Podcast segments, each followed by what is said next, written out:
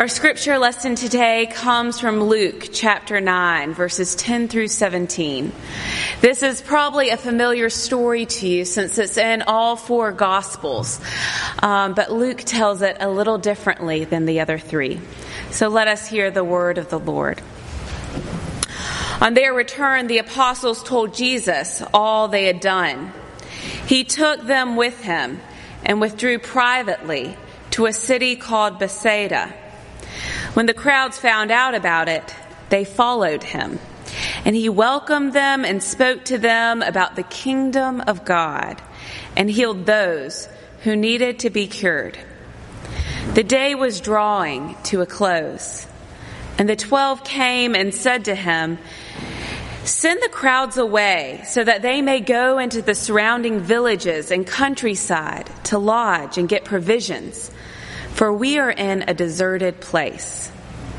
But Jesus said to them, "You give them something to eat." They said, "We have no more than five loaves and two fish, unless we are to buy food for all these people." For there were about five thousand men.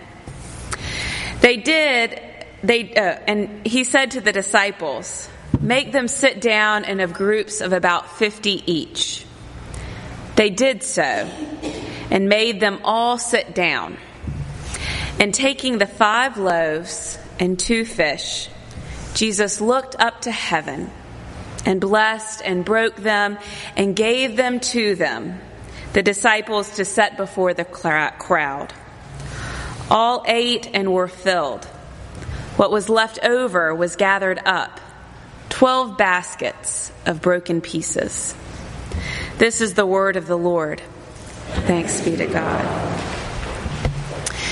This week I became infatuated with a viral video created by a church in Charlotte, North Carolina. In the video, a man wakes up and he is wrapped in wrapping paper. He exclaims, "I'm alive! What a great day!" His wife pops up out of wrapping paper too. Then his kids walk into their room and surprise, surprise, they are wrapped in paper. He's overjoyed at seeing his family, the gift of the people around him.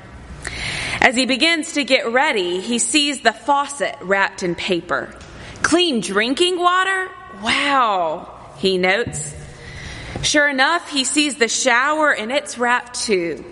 A hot shower? How amazing! His morning routine is interrupted with ordinary things wrapped in Christmas paper. And as you continue watching, you can't help but think about the wonder of our lives. Clothes to wear, shoes to put on our feet, a car to drive. The man opens a box at breakfast filled with ordinary breakfast foods. His son gives him his regular old briefcase, but wrapped. He exclaims, "A briefcase? I get to go to work? Yes!" I loved this video because it shows the gifts all around us that we often rarely see. I wonder what would happen if we woke up one morning to see the ordinary blessings of our lives wrapped in red and green paper. Would we realize the miracles before us, the gift of our lives of food on the table, clean water, and a car to drive? It makes me want to stick a bow on everything. In our world, it is easy to see what we do not have. It is easy to compare ourselves with the person across from us in the pew or down the street. It is easy to want more. But what if this Christmas we saw the gifts we have and gave thanks for them? Sure, there's always something bigger, shinier, and newer, but does that mean it's actually better? Many of you have heard the feeding of the five thousand before. It can feel a little repetitive. A version, as you know, is in each of the Gospels. We hear it four different times in four different ways. But imagine that this story is just like those ordinary gifts we sometimes don't see. Imagine that it is wrapped with a bow on top too. Because that's the point, right? Jesus takes an ordinary meal, five loaves of bread and two fish, and we see that is wrapped in red and green. It is a gift that turns into a feast fit for five thousand men. As we know, five thousand does not include the number of women and children. So a little more. Jesus and his disciples at first are going on a retreat. They're trying to get away from the crowds. They're going to a deserted place to rest and withdraw. But the crowds want to come too. Jesus and his disciples are interrupted. Interruptions. So much of our life are interruptions. We have plans, goals, to-do lists, but often our plans can get derailed. Think about your week. What interruptions did you face? Just this week, I was right on track to get everything I thought was important done. And then I woke up Tuesday sick with a stomach bug. My plans went right down the toilet.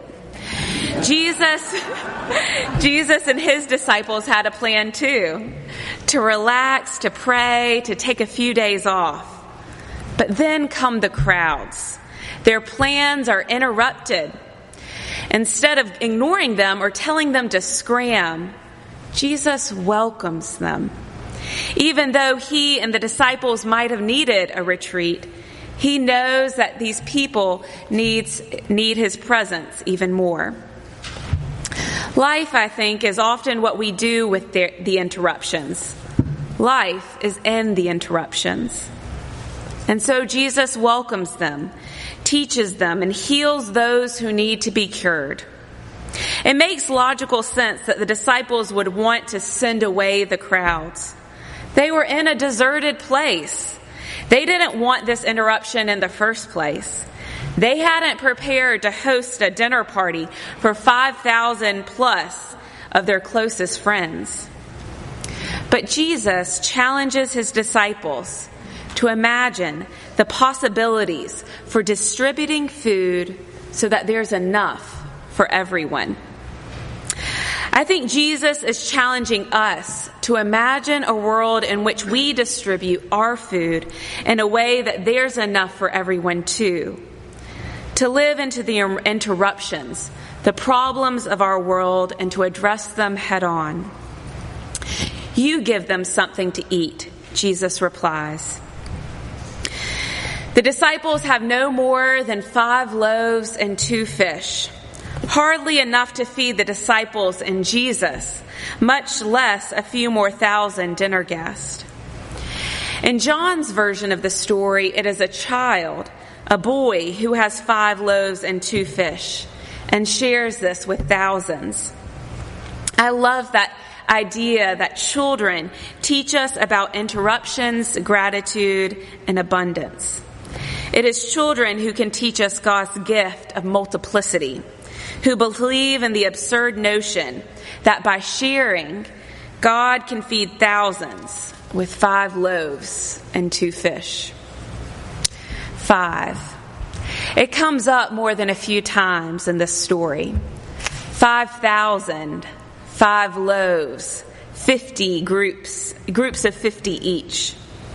This number five indicates fullness, completeness. There are five books in the Torah, five books in the wisdom literature. There are five divisions in the Psalms. And ten is a per- perfect number.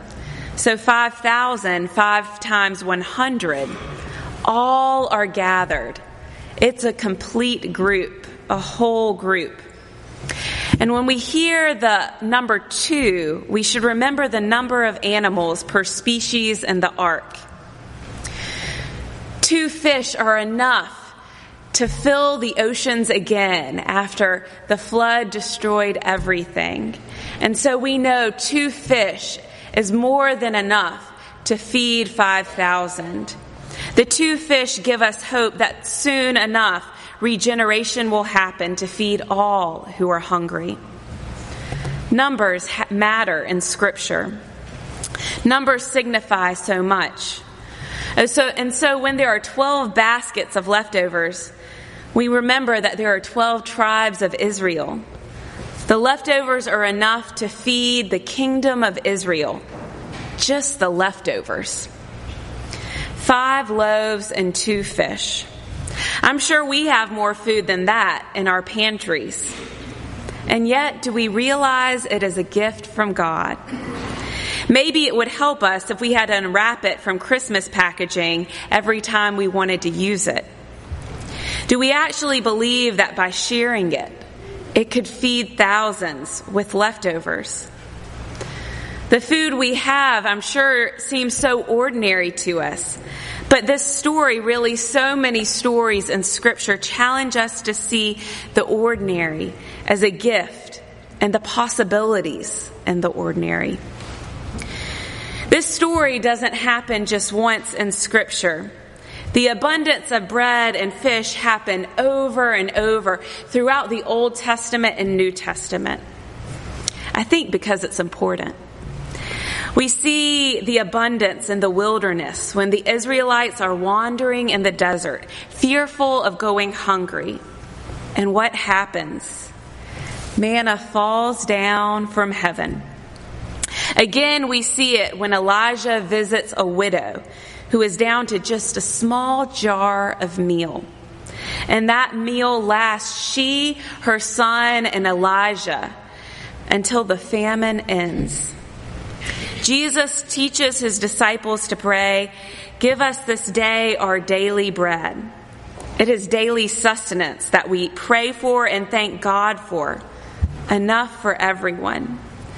We see bread in abundance, too, at the Last Supper, when Jesus broke bread and gave it to his disciples.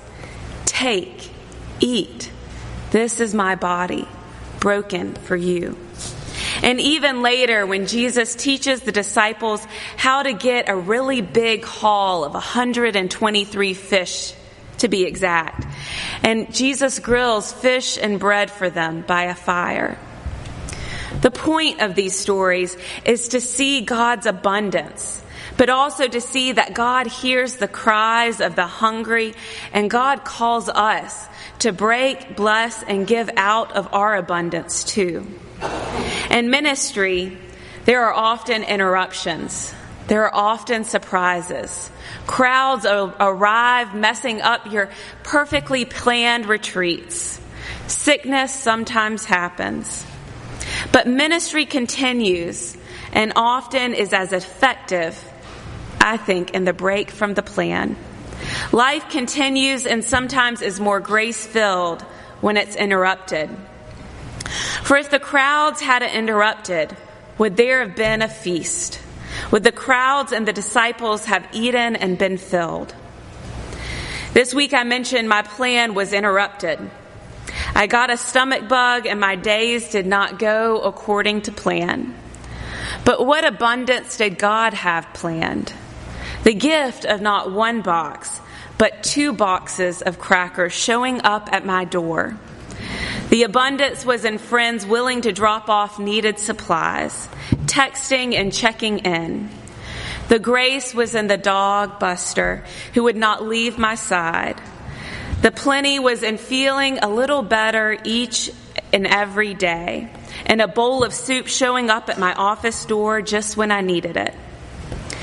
Friends, this Thanksgiving, I hope that you can see the miracles in your fridge, fridges and pantries, and the ordinary moments and things in your life.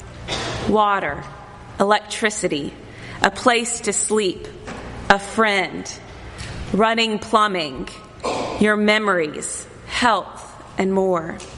I hope you can see the opportunities in our interruptions, and the burned pie, and the poking, questioning child, and the surprising, maybe unwelcome news, and the uninvited guest, maybe even in the stomach bug. For even in the difficult, especially in the tough times, God is with us. And if we watch and we pray, although it might not be what we, what or how we planned it, God's abundant love, does spring forth. Amen.